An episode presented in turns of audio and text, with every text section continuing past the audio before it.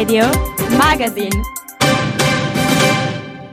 In questa puntata di Magazine l'editoriale è dedicata a uno dei casi clamorosi, anche se purtroppo siamo abituati, eh, purtroppo per la frequenza in cui accadono casi di femminicidio di Giulia Cecchettin e quindi una riflessione sul grande tema che si sta ponendo sull'educazione sentimentale. Per Carta Canta abbiamo ospitato il direttore di megafono.org, Massimiliano Perna, che ci ha illustrato alcuni articoli dell'edizione attualmente online, la vicenda di Geronimo La Russa, figlia di Ignazio La Russa, che è stato nominato nel CDA del Piccolo Teatro di Milano. Poi come la, la mafia sta utilizzando eh, i mezzi digitali, TikTok, con dei capo, capocosca che fanno gli influencer e come questo può appunto diciamo eh, in qualche modo indurre molti ragazzi a, eh, a credere eh, la versione che racconta la criminalità sulle proprie azioni e infine eh, ci ha parlato anche di un suo editoriale sui giovani vanno bene fin quando non si ribellano, quindi una riflessione sulle proteste che ci sono state in questi mesi, in questi anni, anche eclatanti di ragazzi, soprattutto quelli che protestano per il clima. Poi abbiamo le notizie eh, dall'Italia e dalla Lombardia, con un particolare affondo sui temi della sussidiarietà, le fondazioni bancarie e le iniziative per alcune categorie eh, deboli. E infine per la rubrica Nostro sguardo oltre il cortile c'è la rubrica degli esteri. Abbiamo parlato della vittoria in Argentina del cosiddetto anarco-liberista Javier Milei, cosa significa questa definizione e cosa si aspettano gli argentini che l'hanno votato, con una distanza di 11 voti rispetto all'altro candidato, il peronista Sergio Massa e poi abbiamo parlato un po' di novità in arrivo dai fronti di guerra, la tregua a, a Gaza tra Hamas e lo Stato di Israele eh, per lo scambio di prigionieri e per un cessate il fuoco di 5 giorni, una tregua di 5 giorni e dall'altro lato il fronte eh, del conflitto russo-ucraino con le dichiarazioni a sorpresa di Vladimir Putin che parla del conflitto in Ucraina come una tragedia da risolvere in qualche modo cercando un'intesa e questa sicuramente è una novità che farà parlare nei prossimi giorni. Punto e a capo. Mamma, non piangere, ti diranno che era giusto, che ero da sola, che il mio ex psicopatico avesse delle ragioni, che ero infedele, che ero una puttana. Ti diranno che ho usato volare molto in alto in un mondo senza aria, ma ti giuro sono morta combattendo. L'attivista peruviana Cristina Torres ha scritto se domani non torno per tutte le Giulie del mondo che vengono giudicate inappropriati, oggetti, possedimenti. Le Giulia invece sono reali e meritano di vivere una vita libera quando i cattivi, ma anche quanto i bravi ragazzi, Filippo e Filippo, che non farebbero male neanche una mosca e che invece le, massacr- le massacrano, le caricano su di un'auto e le gettano ad un dirupo.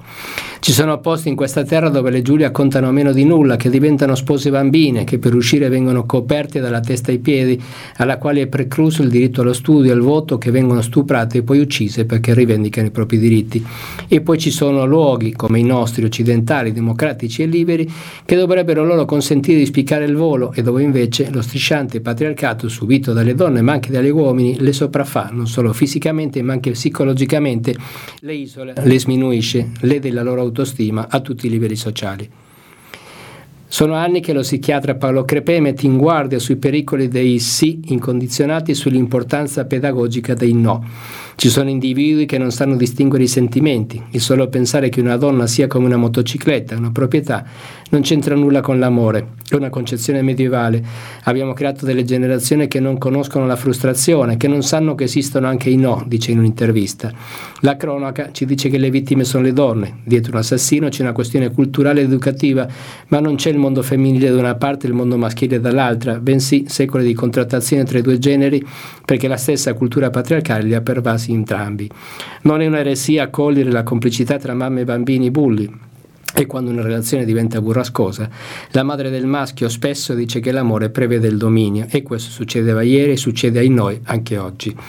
Le donne sono cambiate grazie al femminismo, ma i sensi di colpa che nascono dall'abbandono quotidiano dei figli per svolgere la propria attività lavorativa, il pensare di non difendere abbastanza i propri cuccioli, possono provocare l'ansia di tutela. La tragedia nasce anche quando le donne accettano e nascondono per vergogna determinati comportamenti da parte dei propri compagni. E così anche un bravo ragazzo o un bravo uomo, all'apparenza, può diventare mostro. Per questo dire che la violenza è maschile è dire una banalità. Lo sanno anche le pietre che la camorra in mano a tante donne donne. Ecco dunque come il meccanismo del potere patriarcale ammalia, fa male e consuma le stesse donne. La politica vuole soluzioni semplici, ma non esistono. Ci vorrebbe solo educazione sentimentale che renda le donne e gli uomini più responsabili emotivamente. Young Radio News la morte di Giulia Cecchettino è una notizia tragica che avremmo voluto non ricevere ma che purtroppo temevamo, spiega Mariangela Sanni, presidente del Centro Veneto Progetti Donhauser. La giovane età dei due ragazzi non ci stupisce perché nei primi dieci mesi del 2022 sono state 174 le ragazze tra i 18 e i 30 anni che si sono rivolti ai nostri centri. Parliamo del 21,1% sul totale delle donne che hanno chiesto il nostro aiuto. Un dato significativo che ci mostra come la violenza sia un fenomeno trasversale rispetto all'età delle persone coinvolte, al loro grado di cultura e allo stato sociale. Forse l'unica differenza sta nel fatto che le ragazze più giovani chiedono aiuto più delle donne adulte. Il contesto culturale in cui cresciamo purtroppo ancora considera il genere femminile inferiore rispetto a quello maschile in tutti gli aspetti della vita, sia pubblici che privati. I casi di femminicidio sono la punta di un iceberg di una problematica culturale che riguarda milioni di donne e una situazione sicuramente riconosciuta a livello giuridico perché i reati sono perseguiti ma non abbastanza a livello sociale. Si è svolta la ventisettesima giornata nazionale della colletta alimentare, alla quale hanno aderito in Lombardia ben 1750 supermercati e oltre 43.000 volontari, che hanno raccolto 1737 tonnellate, il più 2,1% rispetto alla scorsa edizione, di prodotti a lunga conservazione, grazie ai tantissimi cittadini che ancora una volta con grande generosità hanno scelto di fare un gesto concreto insieme nonostante le difficoltà che in molti stanno incontrando. La raccolta complessiva in Italia è stata di 7.350 tonnellate, avvenuta grazie all'impegno l'impegno di oltre 140.000 volontari presso 11.800 supermercati. I prodotti donati, tra quelli più difficili da reperire come eh, eccedenze nelle prossime settimane, saranno distribuiti dal Banco Alimentare Lombardia ad oltre 1.100 organizzazioni partner territoriali convenzionate, mense per i poveri, case famiglia, comunità per i minori, centri di ascolto, unità di strada e così via, che raccolta scusate, che eh, sostengono più di 200.000 persone in Lombardia. Lo straordinario risultato di raccolta e partecipazione, afferma Dario Boggio Marzet, eh, Marzet, presidente di Banco Alimentare della Lombardia, è segno della presenza nel cuore di ognuno di noi il desiderio di incontro tra le persone e di condivisione del bisogno. Siamo grati a tutte le persone che hanno aderito all'iniziativa facendo una spesa per chi è povero, a chi ha fornito mezzi e servizi, ad volontari che hanno donato il loro impegno, il loro tempo e soprattutto tanto cuore per la riuscita di questa giornata. È per noi una gioia, un dono vivere insieme a questo grande momento di carità. Se la prendi larga, sono tutti d'accordo che l'inclusione scolastica sia un valore per ogni alunno, indipendentemente dal suo grado di disabilità, è una frase che raccoglie un consenso unanime del 96%, ma se approfondisci e vai nella concretezza, ecco che il valore dell'inclusione scolastica vacilla proprio fra chi vi è più direttamente coinvolti. Insegnanti curricolari di sostegno, tecnici, operatori di servizi, genitori, vacilla sia sul piano del valore sia su quello della fattibilità concreta. L'inclusione scolastica è utopistica che è realizzabile per una persona su tre e dopo 40 anni di inclusione scolastica per 4 persone su 10 l'Italia non ha affatto sviluppato una maggiore capacità di accogliere le differenze, bocciandone quindi l'impatto sociale e culturale. Nel caso di un alunno con disabilità grave quasi una persona su tre è scettica, il 27% del campione crede che l'inclusione non sia la scelta migliore benché più di 8 su 10 boccino il modello formativo a tre vie che prevederebbe la possibilità di essere inseriti in contesti scolastici diversi a seconda delle caratteristiche del singolo alunno alunno, ecco che chi lavora quotidianamente con un alunno con disabilità è grave pensa spesso che una vera inclusione non sia fattibile, il 47% del campione, questi uno su due. Questi sono alcuni dei dati inediti e sorprendenti raccolti dal team di ricerca e sviluppo di Ericsson. La LET la lettera firmata dal presidente di Federazione Alzheimer Italia Katia Pinto e della presidenza della Federazione Internazionale Paola Barbarino si chiede con forza al governo e a tutti i parlamentari di rimediare alla mancanza e intervenire perché sia garantito un finanziamento stabile e adeguato al piano governativo comprensivo di obiettivi, indicatori e tempi ben precisi. Tale impegno riteniamo possa fornire quel cambio di passo necessario per garantire fondi strutturali e una capacità di programmazione nazionale che fino ad oggi è mancata e ci ha impedito di dare risposte concrete alle persone con demenza e ai loro loro familiari. Solo così potremo affrontare le sfide future anche alla luce delle nuove prospettive terapeutiche e assistenziali. Si è esaurita infatti nei prossimi mesi il fondo triennale eh, di 15 milioni di euro stanziato nel 2021 che ha consentito alle regioni di avviare ben 31 piani di intervento nel campo della diagnosi e della presa in carico delle persone con demenza. Nessun accordo di 27 sul glifosato. Entro metà dicembre sarà la Commissione UE a decidere l'autorizzazione per altri 10 anni. Agli Stati membri resta la possibilità di vietare il controverso erbicida che l'OMS ritiene potenzialmente cancerogeno, ma proprio lo scorso aprile, aprile il Lussemburgo, che l'aveva messo fuori legge, ha dovuto fare marcia indietro, un'occasione persa per la coalizione Cambiamo Agricoltura, visto che la riduzione dell'uso di pesticidi è un punto chiave del Green Deal europeo. In mancanza di accordo tra gli Stati membri, la Commissione europea ha annunciato ieri che, entro il 15 dicembre, rinnoverà per altri 10 anni l'autorizzazione all'uso del glifosato. La legge europea ora prevede che sia l'esecutivo a dover prendere una decisione. La Commissione darà il via libera al glifosato sulla base del rapporto dell'Autorità Europea per la Sicurezza Alimentare, EFSA, per cui il livello di rischio per l'uomo, gli animali e l'ambiente non è tale da giustificare la messa al bando. Saranno introdotte alcune limitazioni, tra cui il divieto di utilizzo per il disseccamento, pre-raccolto e alcune misure di tutela. Egregio Presidente Attilio Fontana, con la presente e la sottoscrivente associazione chiedono alla cortese istituzionale di essere ricevuta da lei ad essere ascoltata in merito alle recenti dichiarazioni dall'assessore del welfare Guido Bertolaso con cui si ventilava aspettava una più o meno prossima chiusura della RSA per un'implicita loro inefficacia. L'ex capo Dipartimento di Protezione Civile era stato tranchant in una dichiarazione di ieri che aveva sulle liste d'attesa eh, sulla difficoltà di smaltire il ritardo che Bertolaso imputava anche alla sanità privata. Bisogna chiudere le residenze eh, sanitarie assistenziali, aveva aggiunto, anzi si sviluperanno da sole. Non si è fatta attendere la risposta del mondo associativo lombardo impegnato sull'assistenza degli anziani e delle persone con disabilità di pochi giorni fa.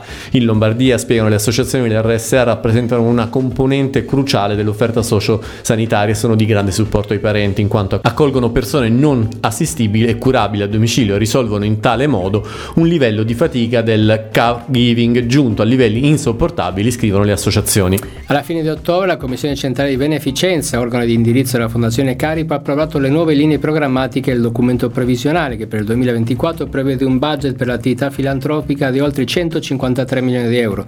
Per raccontare quanto deciso, la Fondazione ha promosso un incontro oggi, venerdì 24 novembre a Milano.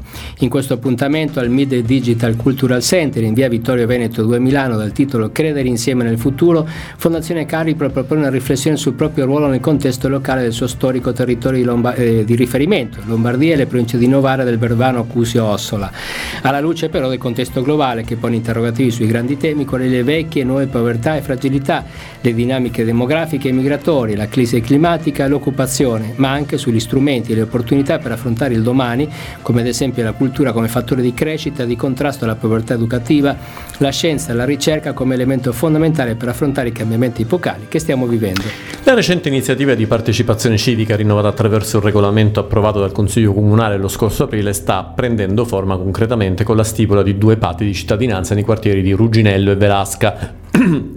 Dopo un'approvazione da parte della Giunta Comunale nel mese di ottobre, sono stati firmati due accordi rispettivamente con la consulta di Ruginello e di Velasca, cittadini iscritti all'albo delle consulte che hanno proposto i progetti si impegnano così a realizzarli con lo stanziamento da parte del comune di Vimercate delle risorse necessarie. A Velasca la consulta si occupa di riqualificare il campo da tennis in via De Amicis con l'intenzione di poi lasciarlo alla libera fruizione degli appassionati, sulla scorta di quello che già accade per il campo da beach volley. Qui Palazzo Trotti fornirà attrezzature e materiali per seguire i lavori entro 12 mesi, installando poi la rete. E invece a Ruginello la consulta di quartiere si occuperà di animare il centro civico di via Diaz per tre giorni la settimana con iniziative destinate a bambini e ragazzi e per gli adulti il comune contribuisce contribuisce mettendo a disposizione per i 12 mesi di durata dell'accordo l'attrezzatura informatica connessa a internet con wifi e i fondi per l'acquisto di cancellerie e giochi da tavola. Ci sarà anche una delegazione della CISL Monza Brianza Lecco alla manifestazione nazionale Partecipare per crescere, migliorare la manovra, costruire un nuovo patto sociale, in programma Roma in piazza Sant'Apostolo il sabato 25. Sarà una giornata di mobilitazione in cui intendiamo incalzare governo e Parlamento sui miglioramenti da portare alla legge di bilancio, ma anche indicare la via di una strategia di sviluppo pienamente partecipata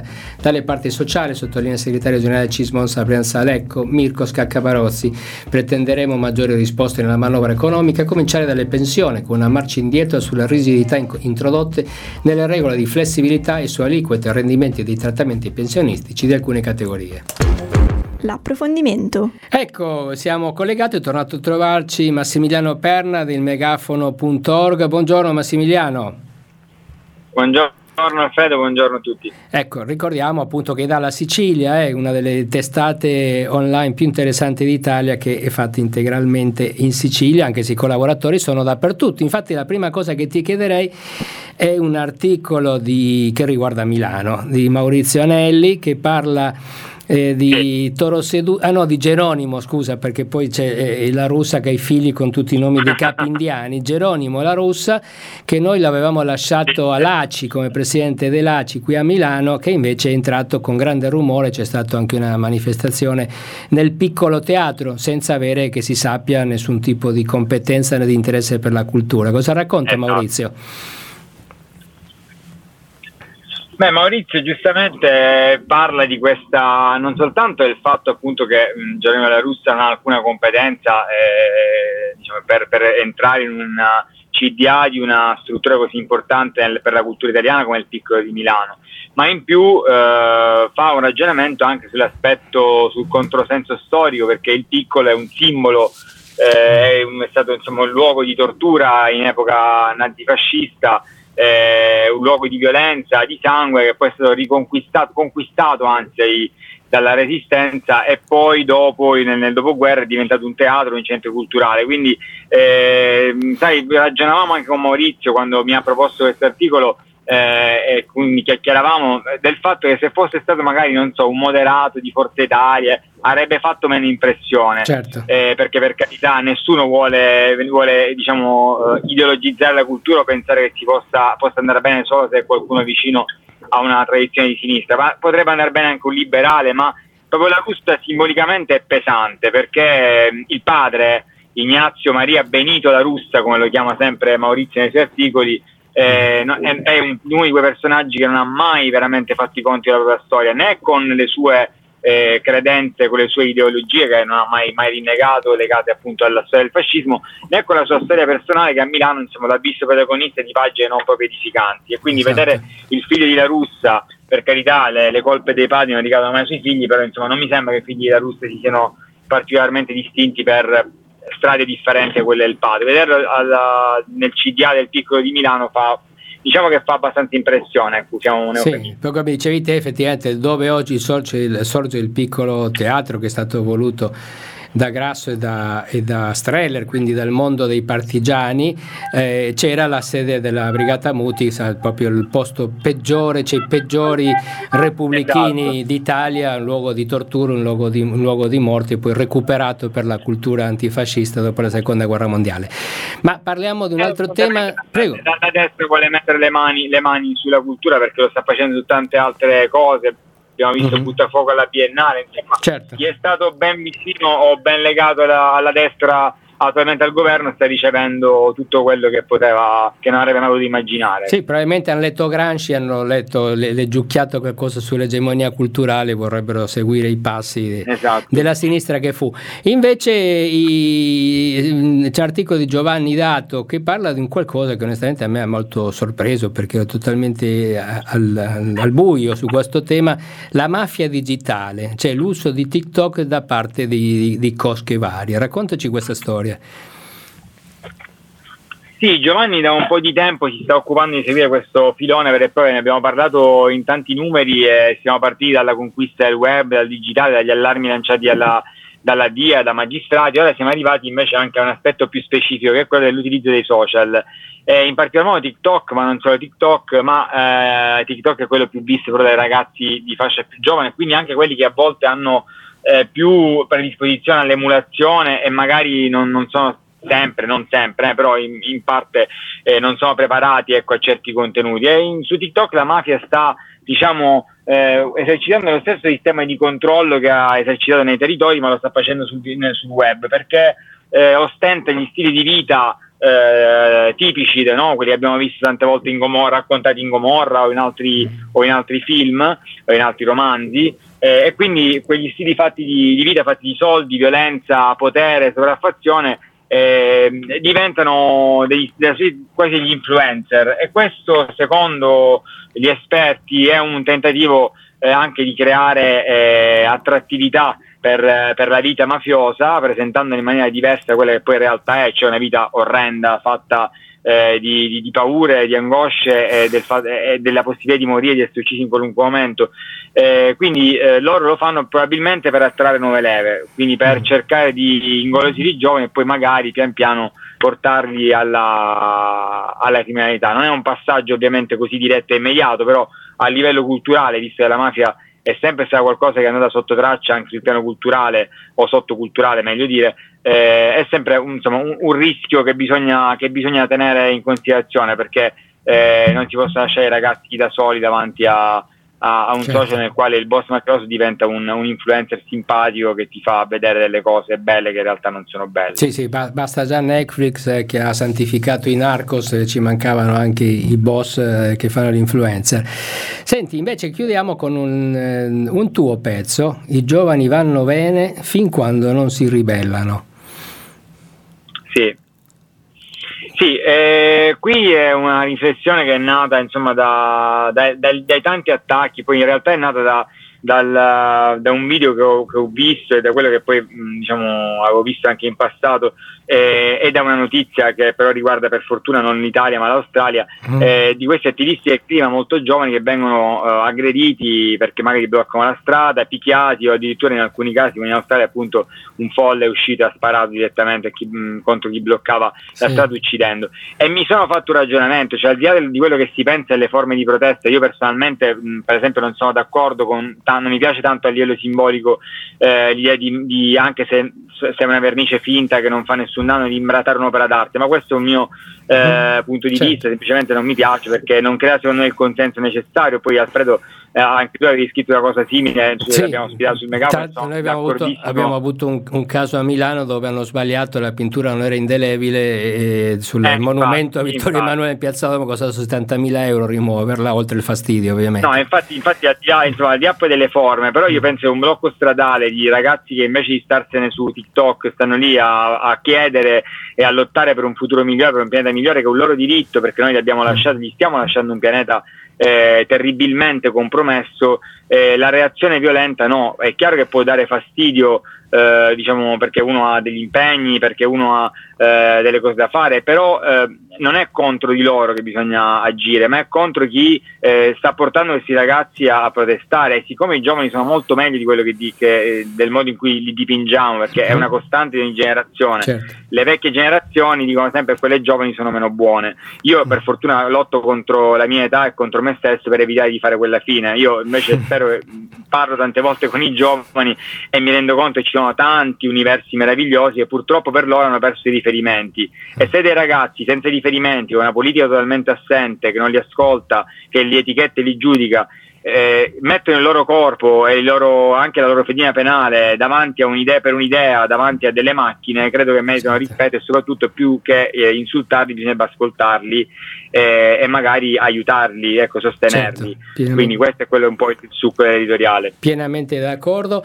Eh, ricordiamo eh, Massimiliano Perna, direttore di megafono.org, e questi articoli di cui abbiamo parlato e altri ovviamente li trovate sull'edizione che è attualmente online. Il prossimo numero quando ci sarà eh, il numero uscirà non, non, non bene questo venerdì, ma il prossimo, in settimana Perfetto. prossima. Quindi avete tempo una settimana per leggere adesso eh, questi articoli esatto. e poi è in attesa dei prossimi e quindi poi ci, ci torneremo a sentire eh, presto. Grazie ancora Massimiliano Perna.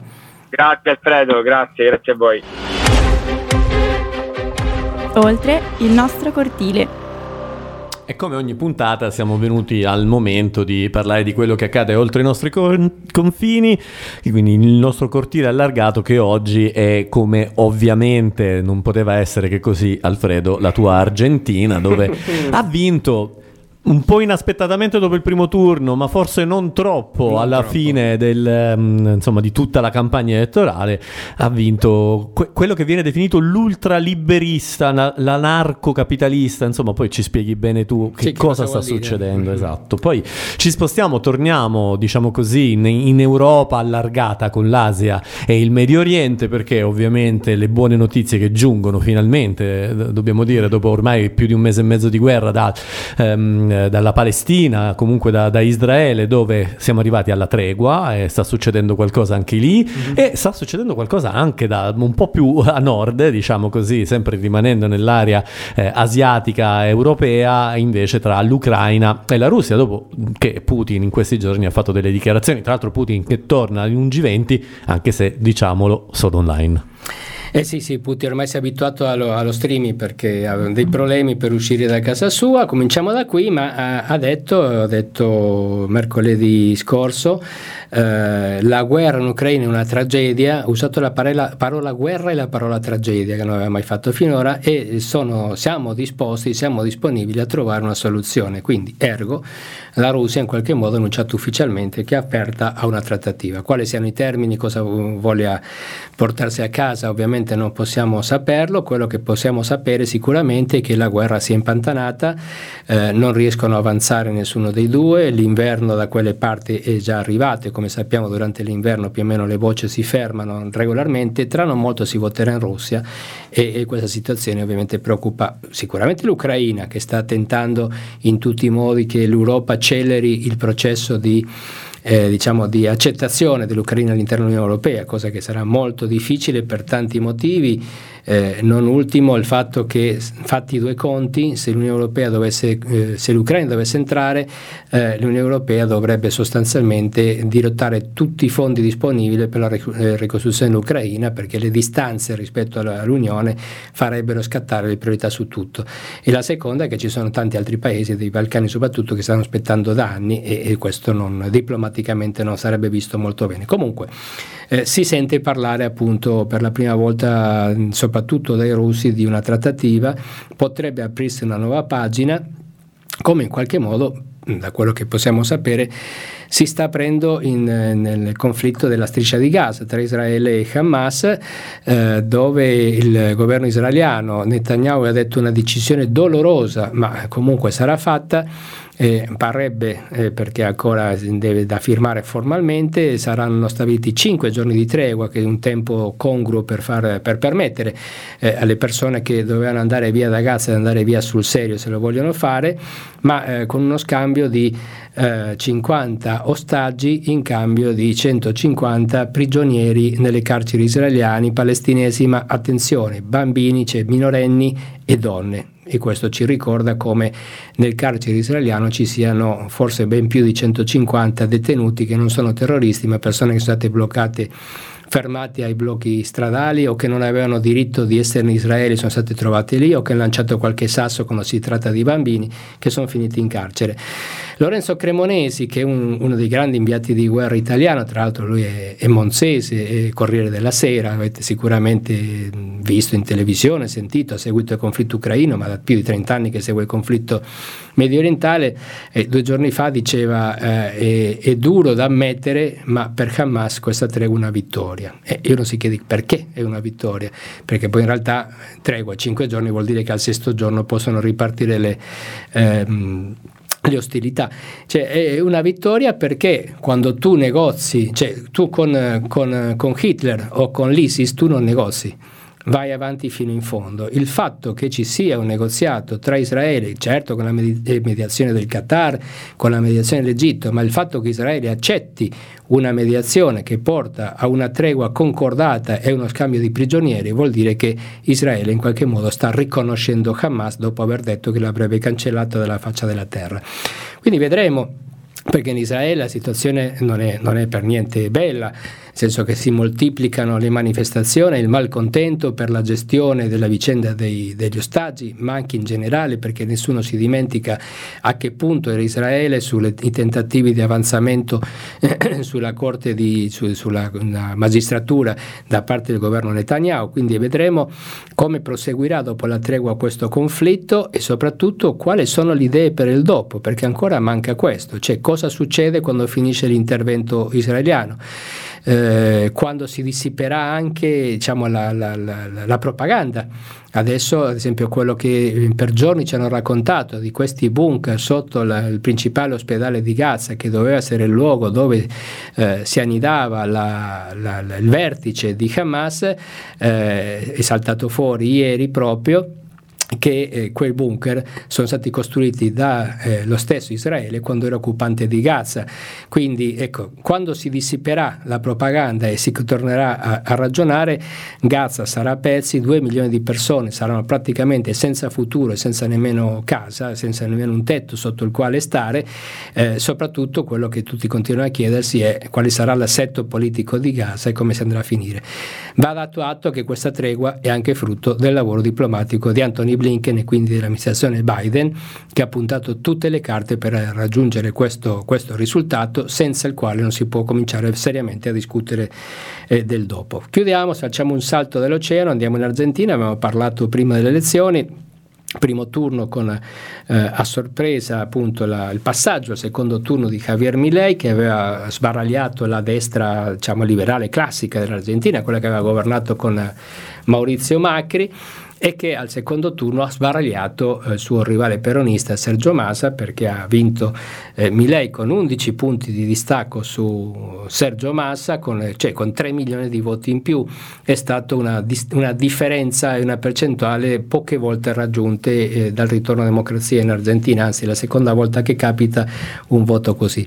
E la domanda che si pongono tutti è, in realtà eh, è, è, impensabile credere che il 54 per 55% degli argentini che hanno votato Milei condividano le sue idee narco, anarco-liberisti, cioè quella di smontare lo Stato e lasciare mano libera al mercato su qualsiasi settore dell'economia. E questo è l'anarcoliberismo, che è una corrente minoritaria all'interno del Partito Repubblicano statunitense, cioè minoritaria nel senso che hanno un paio di parlamentari che esprimono quelle posizioni, ma eh, sicuramente quello che più che vincere le elezioni Milley ha perso le elezioni del peronismo, quindi sono stati penalizzati per vent'anni esercizio del potere un paese, lasciando un paese ridotto al 140% di inflazione e quel 40% della popolazione in povertà. Un grande voto punizione come da tempo non si vedeva, certamente adesso si apre una fase delicata perché il Parlamento che viene eletto al primo turno, eh, in questo Parlamento eletto appunto al primo turno, Milei ha nemmeno un terzo dei parlamentari, quindi per poter governare, cioè per poter pa- far passare le sue riforme, ha già annunciato delle misure shock, eh, dei tagli giganteschi della spesa pubblica, eh, la privatizzazione delle, delle imprese pubbliche ad esempio, per far passare queste riforme ha bisogno dei voti in Parlamento dei parlamentari di quella forza appunto il centrodestra tradizionale che è rimasto fuori dal Parlamento e col quale stanno discutendo anche per darle qualche poltrona e qualche, diciamo, per moderare un po' i contenuti del programma di Milley perché possa essere votabile da parte loro. Comunque una, una scommessa aperta ed è un po' il problema che si presenta in tutti i paesi con sistema presidenziale dove eh, una persona vince l'elezione al primo turno o al ballottaggio, quindi è molto personalizzata sulla persona che vince il potere, ma in realtà, è, è come anche da noi, è un sistema nel quale eh, l'esecutivo dipende anche dal legislativo e quando non si hanno le maggioranze bisogna fare delle grandi acrobazie. Lo stesso, lo stesso discorso è successo in Brasile, ad esempio Lula che sta governando il Brasile non ha eh, la maggioranza in Parlamento, deve cercare ogni volta le alleanze, ma anche negli Stati Uniti siamo abituati ad avere presidenti democratici con un Parlamento eh, controllato dai repubblicani o viceversa. Quindi ecco un sistema di pesi e, e bilanciamenti tra i poteri dello Stato che davanti alla radicalità di Milley in qualche modo eh, avranno un effetto calmierante. Vedremo nei prossimi mesi mesi se effettivamente queste misure shock che in qualche modo sono necessarie, certo, ma forse con altre modalità, perché un paese con quella inflazione ha bisogno di misure shock per risanare l'economia, se questo potrà essere appunto fatto pacificamente o se invece eh, queste misure scateneranno la piazza e porteranno un processo di stabilità politica.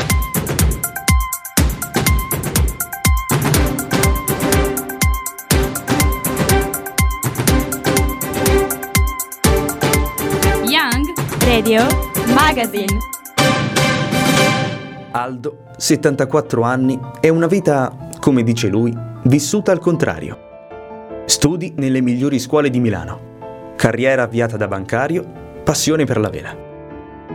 Poi via via errori, cadute e sfortune. Fino ad essere truffato dal suo conquilino. Aldo è stato accolto a casa di Ruth. Anziché continuare a scendere, mi sono fermato e ho cominciato a risalire. Se ora è tornato padrone della sua vita, è anche grazie agli operatori della casa, sempre presenti e pieni di cure, persone con cui parlare e sentirsi ascoltato. Per tante persone come Aldo, la tua firma è l'unica possibilità per guardare avanti e ricostruirsi una vita. Dona il tuo 5 per 1000 ad Aeris Cooperativa Sociale.